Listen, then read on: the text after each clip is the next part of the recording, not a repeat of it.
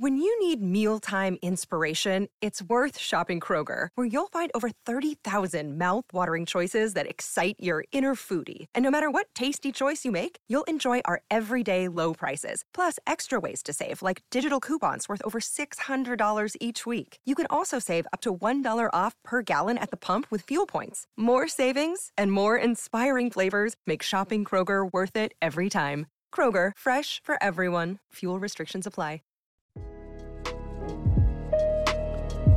Hello, and welcome to Enlightened Empaths, your community for the spiritually awakened, where we discuss, explore, and connect with fellow empaths, healers, intuitives, and seekers. Hello, empaths, and welcome to the show. We are so excited to have you join us once again this week. We're going to be discussing angels, intuition, learning to connect within on your spiritual journey with our wonderful guest, Julie Jancius. She is the angel medium host of Angels and Awakening and the author of Amazon's best selling Angels and Awakening, a guide to raise your vibration and hear your angels. She's also the founder of Angel Reiki Energy Healing and is an angel expert on a mission to teach others how to connect with their angels and loved ones on the other side in order to make this life heaven on earth. Welcome to the show, Julie. Oh, thank you so much for having me, ladies. Oh, we're really excited. Can you start us off by? I love your story of how you figured out that you were a medium when you started hearing from your dad. Can you tell us that story? Yeah, I like to say that I wasn't trying to do this work. It kind of just fell in my lap and and came to me. So, I had a relationship with my father growing up where I loved him so incredibly much. But I started catching him cheating on my mom when I was like in third grade. And it just kind of drew a wedge between us over the years as things unfolded. And throughout my 20s, I tried to reconnect with him from time to time, but we never really came back together permanently. And I was 33, had worked my way up in my career. And every morning, starting August 5th, 2015, when I would brush my daughter's hair in the morning before her preschool, I would hear this voice within myself, and it would say, She needs a hairbrush like I used. She needs a hairbrush like I used. And I remember having a thought after that, which is, That's not me. Sounded like my own internal dialogue, but I'm a writer, right? And the words that were being spoken within me aren't the way that we normally say things to ourselves. She, my daughter, in my head, I would think L, needs a hairbrush like I used. And I, who the hell is I? You know, the only hairbrush I've ever used is a big old paddle brush. So I'm very confused the entire month because literally every time I brush her hair, I'm hearing the same thing over and over again. And I start to think I'm going crazy because what is happening? I didn't want to tell my mom, didn't want to tell my husband, didn't want to get locked up in a mental institution. so so I'm at work literally a month later and I'm in a meeting and a family member keeps calling on repeat. And we know when that happens, it's it's always some bigger news. So I get the news, I hear dad's passed, and immediately out of my third eye, my mind's eye, I see this vision of my dad using a hairbrush that looks exactly like this. If anybody's watching, it's got a wooden handlebar with boars like bristles. And out of my just mouth stumble the words, My dad's been talking to me. Now, I grew up in a very, very religious household. You do not talk to mediums, you know, you, it's against the rules. And the woman that I was in front of at a meeting when I got this call was very open to this work. So she said, You have to figure this out. And I began studying with teachers on the West Coast, on the East Coast, trying to figure this out. And immediately, when I stepped into my first volunteer session, saw a person's spirit team come forward, their angels and loved ones on the other side, and started to develop that gift Oh, that is such a beautiful story because you didn't know your dad had passed. If you had mm. known, if it was you came home from the funeral and you're brushing your daughter's hair, you could have maybe written that off as, oh, grief and wishful thinking, but you had no idea he was on the other side. No idea. Um, he was on his third wife at the time. We were from his first. And his third wife, I really just think she thought that we were bad kids because we didn't talk to him very often. She didn't take time to get to know the story of why.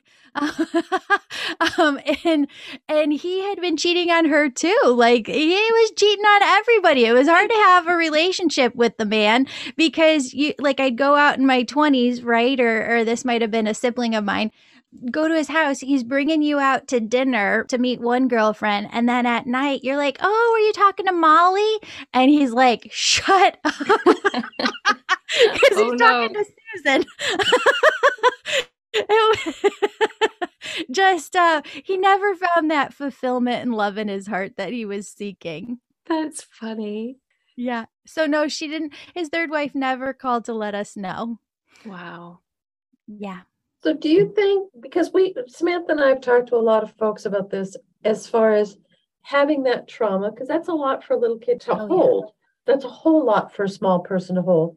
Do you think that that helped fine tune your intuition and your connection a little bit by having always to be aware of your dad, what he's doing, what he's not doing, and, and how that might have transferred later on?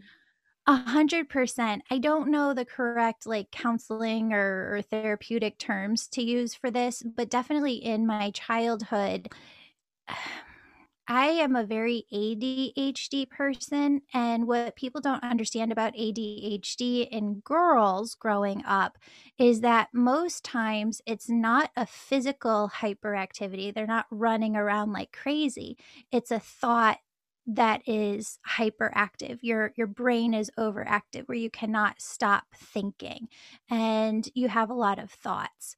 And so i think my mom always knew i was different. There's talk about there's stories like my grandma and my mom would always say i'm the different child.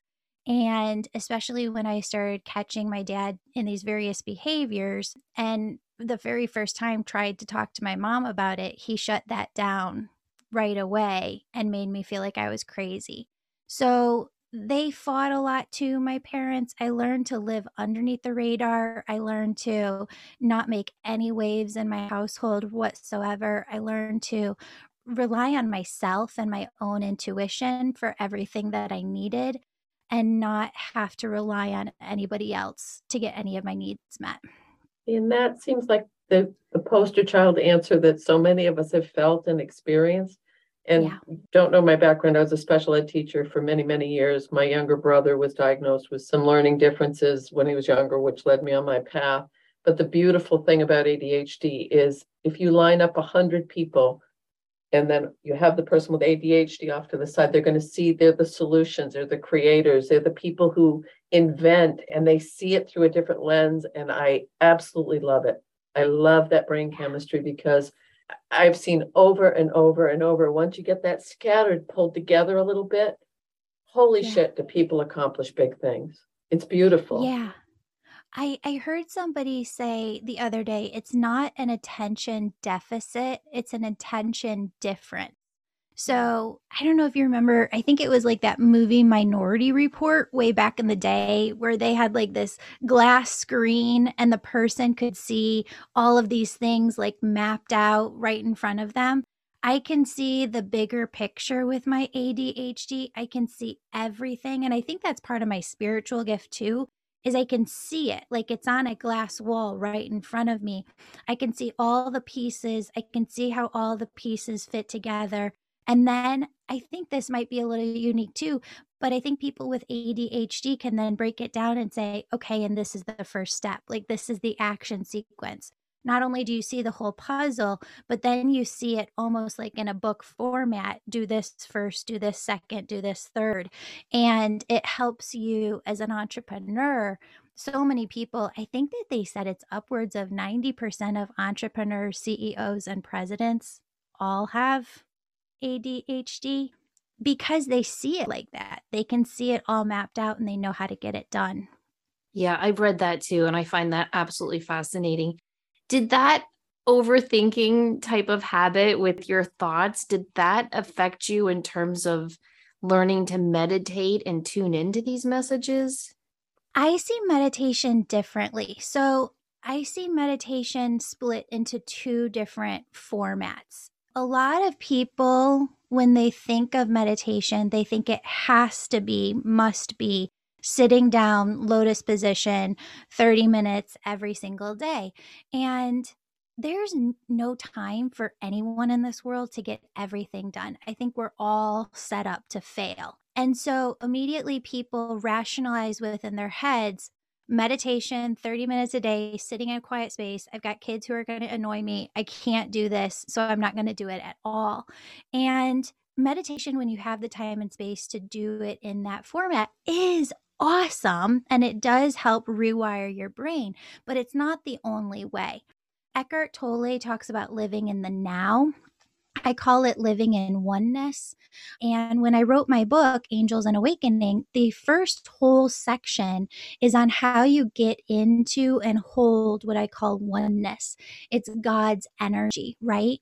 And when you get into this energy, it is the radio station between you and the other side. It is your soul is the same energy as God's frequency. So it's returning home to yourself. And when you're in that state, it is being in an enlightened, meditative state. And you can learn to hold it while you're having conversations, while you're doing your sessions. And the more that you're holding it, the more that when there is a message you feel it come through. You know the difference between your intuition and your egoic mind, and you can really get a sense of that message, I think, easier. I think that's really important for everyone to hear because we don't all meditate the same. We don't all think the same. We don't all look at uh, anything this that's what's beautiful is we all are bringing our different perspectives to that so thank you for sharing that so you're working at this career, you're married, you have a child, you have this quote unquote very normal life, just like Denise and me when we were starting out. And then you decide yeah. to go in this totally different direction. How did that work for you? Was it fluid, difficult? What is that spirit uh saying spirit will shake you to awaken you? Yeah. I am a Capricorn. I am one of the most stubborn people on the face of the planet. And I feel like spirit has to hit me over the head, you know, sometimes to make bigger shifts and bigger changes. And the way that they did that for me was my dad passed in August. I found out in September. Started working with a medium, um, some mediumship training right away. And it was really, really fascinating because the person that I worked with started to shift in her messages to me about six months in. And she started to say negative things like, you're going to be getting a divorce just really, really dark, negative messages. And it wasn't resonating for me whatsoever. It, in fact, it felt the complete opposite. Like something has shifted within her. I don't feel like she's in alignment. I don't feel like these are accurate messages. And coming from childhood where I grew up going to Catholic school for so long, and then when my parents got divorced, going to a mega Christian church, it, it started to really scare me. And so I prayed and I said, God, I'm going to give this over to you. And if this is something that you want me to do within six months, if it's not of you, take it away, right? But if this is what you want me to do, bring through some clear sign. So I started praying every single day God, tell me what to do, show me the way. And I kept hearing every single day, You've asked to be a tool. And I really have. Since I was in third grade, I always prayed, God, make me a tool that you can work through. I'll do anything for you here on earth. And I would hear back, you've always prayed that prayer. This is how I need to work through you. So this is this is what I need you to do. And this is what I heard over and over again for 6 months. Simultaneously, I was going through a shedding like a layer shedding of my personal identity. So, growing up in that way and flying beneath the radar and trying to be perfect, that had become my self identity. And I was always good at work, right? Like getting the gold star. And spirit had to rip away that self identity of you're not just good at fundraising or, you know, like working within corporate America. And they did that through me having a boss, first boss in my entire life, who did not like the work that I was doing. And this was really frustrating because I got all A's and B's in school. I think I only got two C's ever. Always did amazing at work, was always getting the gold star. And my self identity was ripped away when she didn't like the work that I was producing. And I knew it was top quality work. And so it got to a point where I started to have suicidal thoughts. And it came in the very first time, something like within my mind, I don't want to be here. And within three weeks, it really spiraled to no, I don't want to be here. I'd rather be on the other side. If I was to leave, how would I do it? And I was at work one day when my boss went off swearing at me and I walked into a coworker, same coworker who um, was there when my dad passed, and I said, "I don't want to live anymore." And she picked up her jacket, she picked up her keys, she drove me to the hospital. And I did an inpatient stay for about five days. And then I did an outpatient stay for about 30 days. It's very intensive therapy. You're like in group therapy or individual therapy for five, six hours a day. And when you're in inpatient, you can't talk to anybody who's not a doctor or, or on the floor that you're on. You know, you can't talk to family members, you can't talk to friends. My MO before this was if I had a problem in my life, I didn't use my intuition anymore. I had learned in my 20s not to. I developed a system of when I had an issue, I would go to call my mom. And if she didn't answer, I'd call my grandma. And then I'd call my sister. And then I'd call my best friend. And then I'd call my life coach. And then I'd call my aunt. And I'd get all these other people's opinions about what I should do with my own life. And it was the first time inpatient that I came back to connect with myself and had to search within me to find out what I wanted instead of what else everybody else wanted. And it really helped me pull back these layers of, I remember a, a counselor in there saying, Julie, you keep talking about going back to work on Monday. This is, this is when I was impatient. They're like, you think it's really back, like that healthy to go back to an environment that made you want to not live your life anymore as a mom, as a wife. And she had to say that to me a couple of different times over a couple different days before it really clicked. And I stood back and I realized that leaving that position and starting over again, becoming a healer, wasn't going to be the end of my life, wasn't going to be the end of me, was going to be a new beginning. And no matter what that looked like, whether I got to work with a handful of people or a lot of people. I was ready for whatever God had next. And um, shortly after I was done with those programs, I went to a healing fair. God was kind of led me to this healing fair, and I met a teacher. I told her my story, and she goes, "You know what you got to do, right?" And I go, "No." And she goes, You got to go through a healing program. Doesn't matter which program it is, you got to go through one. You got to develop your skills. And then you need to get in the game and you need to do this work. Wow.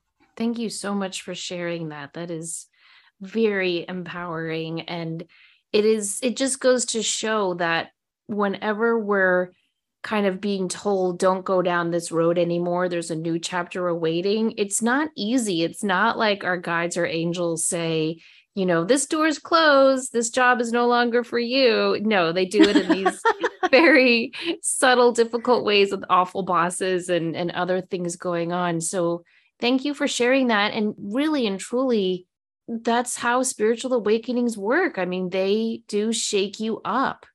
And yet, look at all the important people that coworker, the woman you met at the fair. Like every time we have those dark nights of the soul, our angels mm-hmm. put the exact right people in our path at the exact right moment. Mm-hmm. It's all that. part of the master plan. Yes. Yes. So when you connect with people in spirit and the angelic realm, because you're known as the angel medium, which I love. Yeah. Do you feel a difference in the vibration and frequency of what you're connecting with? Or is it so how do you differentiate? Oh, I know I have something from the someone from the angelic realm or being from the angelic realm versus I'm hearing my dad come through. Because yeah. I know a lot of fledgling mediums are, are trying to figure out I'm getting something, I just can't figure out where it's coming from. Yeah, I talk about this a lot in my Angel Reiki school where I teach people how to develop all of their spiritual gifts. And the way that I look at it is this Spirit says that we put way too much emphasis on like which of the four clairs do I have? Am I clairaudient, clairsentient, clairvoyant, etc. And they said that if you really look at what the four clairs are, we have all of them. And you can see that when we're reading a physical book. You open up the book, your eyes are looking at the words on the page, scanning them, but then internally, this auditory voice within you is saying those words to you within your own mind. And as that happens, you know, not everybody has that auditory voice. I think it's 80% of the population does, 20% of the population doesn't as you're reading, you might get a sense or a feeling of what's coming up. That's you feeling within your physical body. We get that as a healer as well. You might get a knowingness of what's going to happen in the future in the book if somebody passes away again, you're going to really feel it, right? If there's descriptive energy, the girl went up over the mountain and it just glistened with this rainbow behind it. You're going to see it as imagery with your mind's eye. And when you look at it that way, instead of saying, I have to pick one of the four clairs and hone in on that one, you start to realize that really the language of being an intuitive healer, connecting with the other side to get messages, is more so a language of energy. So, God doesn't have to use words to come through to us, nor do the angels, nor do loved ones or guides on the other side. Instead, they're able to use energy to get through to our four clairs. And so it's the same when you're perceiving angelic energy versus loved one energy on the other side. When I have loved ones come through from the other side, I can feel an earthly presence, just like I'm here with you now. You can feel kind of their groundedness to the earth, that they have lines of cords or connection energies that connect them here. The angels don't have that because they haven't lived lifetimes here. They don't have that same grounded physical connection. Spirit saying to say as well, sometimes I even smell if I'm having a hard time determining. One of the signs that they use if it's a loved one coming through, you can almost smell like a soil. Or if you know you ever go outside after it rains, there's a different smell to the earth, smells like that when it comes to angels, angels, if you think of what they are, they're direct extensions of God. They're God in different form with different roles to help us here.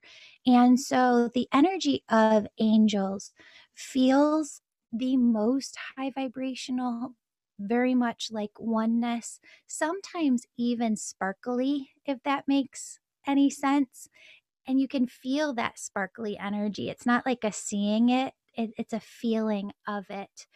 And then you can see them too. I would say that when you see angels, I would say their presence is larger than when you see a loved one's presence. A loved one's presence, when I see it in my mind eye, looks like a silhouette, the outline of a human body. Yeah. That's a great yeah. description because I think when you feel the loved ones, you can feel their emotions and how much they love and care for the person you're trying to connect them with. Whereas the angels, they do have all of that love, but it's not the uh, intensity of the emotions. It's like they kind of have risen above all of that. And it, it's just a higher vibration overall, I think. Now, yeah. I had someone email me a couple of months ago and they said, I've been praying a lot, I've been meditating a lot, and I'm trying to meet with my spirit guide.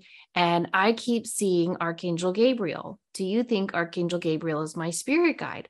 And I like, you know, as a Catholic, I was like, oh no, no. And and then I'm thinking, you know, how can the archangel be a spirit guide to one person out of, you know, over 7 billion on earth? And spirit guides are people, I believe, who have lived before, whereas angels can guide us, but it's a different type. What would you yeah. say to that person who thinks their personal guide is Archangel Gabriel? What's a word that has multiple uses? There's lots of words that have multiple uses, right? Guide is one of those words. And so when you look at the angels, all of them have different roles and responsibilities. And oftentimes, when people are trying to work with their angels, I find students get most frustrated because there's so many angels. And a lot of times the way that the angels get to know you is one at a time. So think about it like this if you went to my family party and there were 30 people there, we left after two hours, you really wouldn't know everybody's names, what they're about. But if you went out to lunch with each of those 30 people one at a time, really got to know them, after six months, I could ask you and you'd be able to say a little about each one. Getting to know your angels is the same. If you see one angel working with you, there's never just one, there's always multiple. And they step in, though, one at a time, because if they came in in a mad rush as a group, you would be confused, you would be overwhelmed. So, what'll happen is Archangel Raphael will come in for two months and work with you for two months to get to know you. You'll begin to feel Raphael's presence, what he's about, exactly what he's working on in your life. You'll start to see signs that he's using with you. And then this happens a lot with healers then you'll start to not work with Archangel Raphael, but now Michael's here and Archangel Michael is working with you constantly. And the place where I think people get stuck is thinking to themselves, oh, well, Raphael is the only angel coming in, so I'm only working with Raphael. No, if you can work with one angel one time, you can work with all of the angels all of the time. But in developing your gifts, because I've taught people how to develop their auric field gifts, right? Or seeing aura colors, uh, bringing through past life regressions, connecting with the Akashic records, all of that um, is in the Angel Reiki school. You have to have the most patience when it comes to working with angels because there are so many and it takes a couple of years to really get to know the archangels, seraphim angels that are working with you in everyday life. Hmm. It's a great answer and a wonderful explanation. Thank you. Thank you. Because you just hit a really good point, Julie, of you know, past life regression, Akashic records, working with the angels, working with deceased loved ones. And the more and more any of us do this work, we realize it's all going to the same place. And you may choose mm-hmm. God, you may choose source, you may choose whatever feels right and true to you. If you're more from a, a First Peoples, you may have a different perspective. And that's all, but it I still believe it all goes to that same source energy. So would you do you feel that the angels overshadow not overshadow, because that's kind of an odd word to use, but that's the precipice of all your other work that everything goes back mm. to that the angels and god for you i would say that my biggest gift is being a teacher and we're all trying to find our unique path to help people in our own unique way And you're right, all of it does lead to the exact same place for both the healer and the clients that they're working with. But I think my primary gift is being a teacher and helping people realize that it's okay to fuse all of their different gifts together. When I was very first starting out in 2015, I went to some pretty big conferences with some big spiritual teachers, and I was really disheartened to find so many people say, stay in your lane. If you're a medium, stay in your lane. If you're an intuitive, stay in your lane. Hypnotherapy, all of it. And it felt very egoic to me that they didn't really want other people encroaching on their territory. So I prayed very deeply about this. And what Spirit said is that even within the spiritual community, there is still a lot of egoic mind thought and man made thought. And anything that doesn't stem directly from love is not of us and they want us. They'll show me in a session, Denise, like over a person's shoulder, you can see these glowing orbs, and it represents the number of souls your soul is here to help. And what Spirit would say is, Denise can't help all of the souls that she's here to help unless she's using all of her spiritual gifts together. And Samantha can't do that unless she's using all of her gifts, and I can't. So I think it's really more about the fusion of using all of it for the maximum benefit of each person that we're in front of. I agree. It is about being of service. It's always about yeah. being of service. And you yeah. just made a really, really good point, Julie, is that when ego gets in the way or when, you know, dreams of fame and fortune or, hey, look at me, you've stepped away from my, that's my personal opinion. But um, mm-hmm. the blunt version is there's a lot of hacks out there right now, and we need more people who want to do this to be of service. And it sounds I love your your description of fusion of all of those things. That's very very well said. Thank you. Yeah. I think that shocked me the most when I started in this spiritual world was that there is a lot of ego out there and there is a lot of mm-hmm. competition and you know you will feel that pushback and that that confused me for a very long time but then i just kept getting the message to just you know keep focusing on you and just let everyone do their own thing if they want to be egoic or on that's fine and and just focus on you and so i think it's interesting that that you encountered some of those similar things you know i also had I, I went to so many different teachers and i did have one teacher who did kind of go negative when she was working with us mm-hmm. and and i just rather than focus out, okay that's not my teacher and i just you know moved yeah. on to the next one and i think that's really important a question we get a lot from listeners is okay i'm on this journey now i'm getting into reiki and my angels and i'm studying crystals and my partner is not having mm. it so how I'm I'm assuming that when you married your husband, you you know had this job and you know and you and now you're this you know wonderful best-selling writer and teacher and, and medium of connecting with angels. How did he come along the journey with you? Oh, this is a fascinating one. So now that you know my background childhood story, I met my husband actually 15 years ago last night. Um, oh, happy anniversary. Thank you yeah, he walked into an event that I was throwing for my job and uh, he just looked so spiffy, like shine shoes, really like sharply dressed. And like, whoa, he's handsome. We went on our second date and he told me how his mom had left the family for someone that she cheated with. And knowing that he had been through the same childhood that I had gone through, just in the reverse.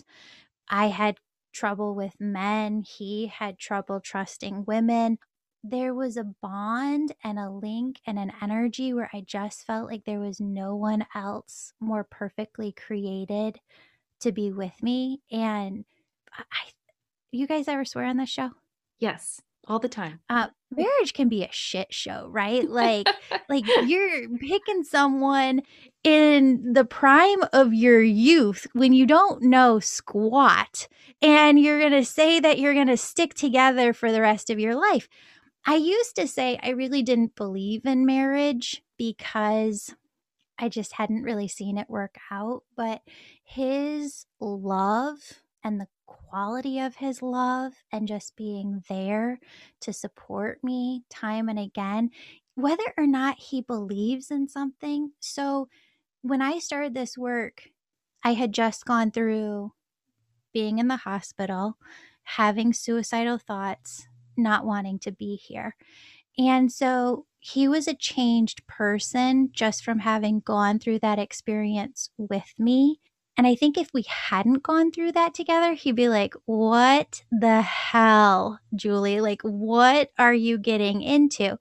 But he looked at me the very first day when I said I was going to go to this spiritual, you know, show. And he said, Do what makes you happy, follow your joy. Oh, what a and beautiful I, answer.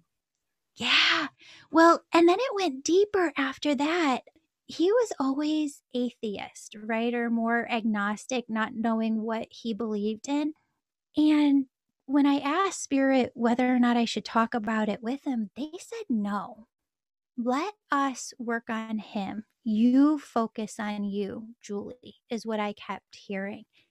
And about two or three years into doing this work, he came to me and he goes, You know, Christmas is coming up. We don't normally get p- each other things. But he said, I really like to do this thing that I heard of on a podcast. He said, Oh, what is that type of meditation? Transcendental? Like Yes. He's like, um, eh, oh, he was watching a documentary too. I think he heard it on a podcast, first sign. And then he was watching a Beatles documentary and they had done transcendental meditation too. And he's like, I, I think I want to try this. And I was like, heck yeah, spirit, way to get in there and work with him. So he started doing that. And he's a huge fan now. He sees how many clients that I work with who have just gotten like huge benefit. I get cards and emails all the time just saying how much it's touched people's lives. And he knows for himself, uh, he's an overthinker, he's got a lot of anxiety how much just getting into transcendental meditation has taken away that anxiety for him. That is beautiful. I love that because that's something that we say a lot, you know, if you're on this path and your and your partner isn't or other family members or friends, it's not up to you to convince them or change them. You know, once mm-hmm. again, like you just follow your path and everything else will fall into place. When you're doing what you're here to do, I really do believe everything else falls into place and that's a perfect example of that. Love it. Yeah. Well, my mind went in a different direction. I thought you were going to say tantric, but we won't go there. Oh. well, tell people where they can find your podcast and your website if they want to book a session with you. They can go to um, theangelmedium.com. The podcast is Angels and Awakening. The book is Angels and Awakening. And I'm on Instagram at Angel Podcast. Oh, perfect. And are you still doing your um your school? Yeah, yeah. So we do the Angel Reiki School. We start new one, uh, new cohorts all the time. And then I've also got an Angel membership that gives people access to dozens of my past courses, teachings, uh, workshops, and etc. That's perfect. This has been such a joy to get a chance to talk with you and share you with our listeners. Thank you so much for coming on. Oh, thank you both for having me. This has been a pleasure. Oh, it's been wonderful. Thank you. Thank you. Thank you so much. And thank you guys, everyone, for listening. We'll put links to all of Julie's amazing work in our show notes. And please remember, as always, to show up, do great work, and share your light. Take care. When you need mealtime inspiration, it's worth shopping Kroger, where you'll find over 30,000 mouthwatering choices that excite your inner foodie. And no matter what tasty choice you make, you'll enjoy our everyday low prices, plus extra ways to save, like digital coupons worth over $600 each week. You can also save up to $1 off per gallon at the pump with fuel points. More savings and more inspiring flavors make shopping Kroger worth it every time. Kroger, fresh for everyone. Fuel restrictions apply.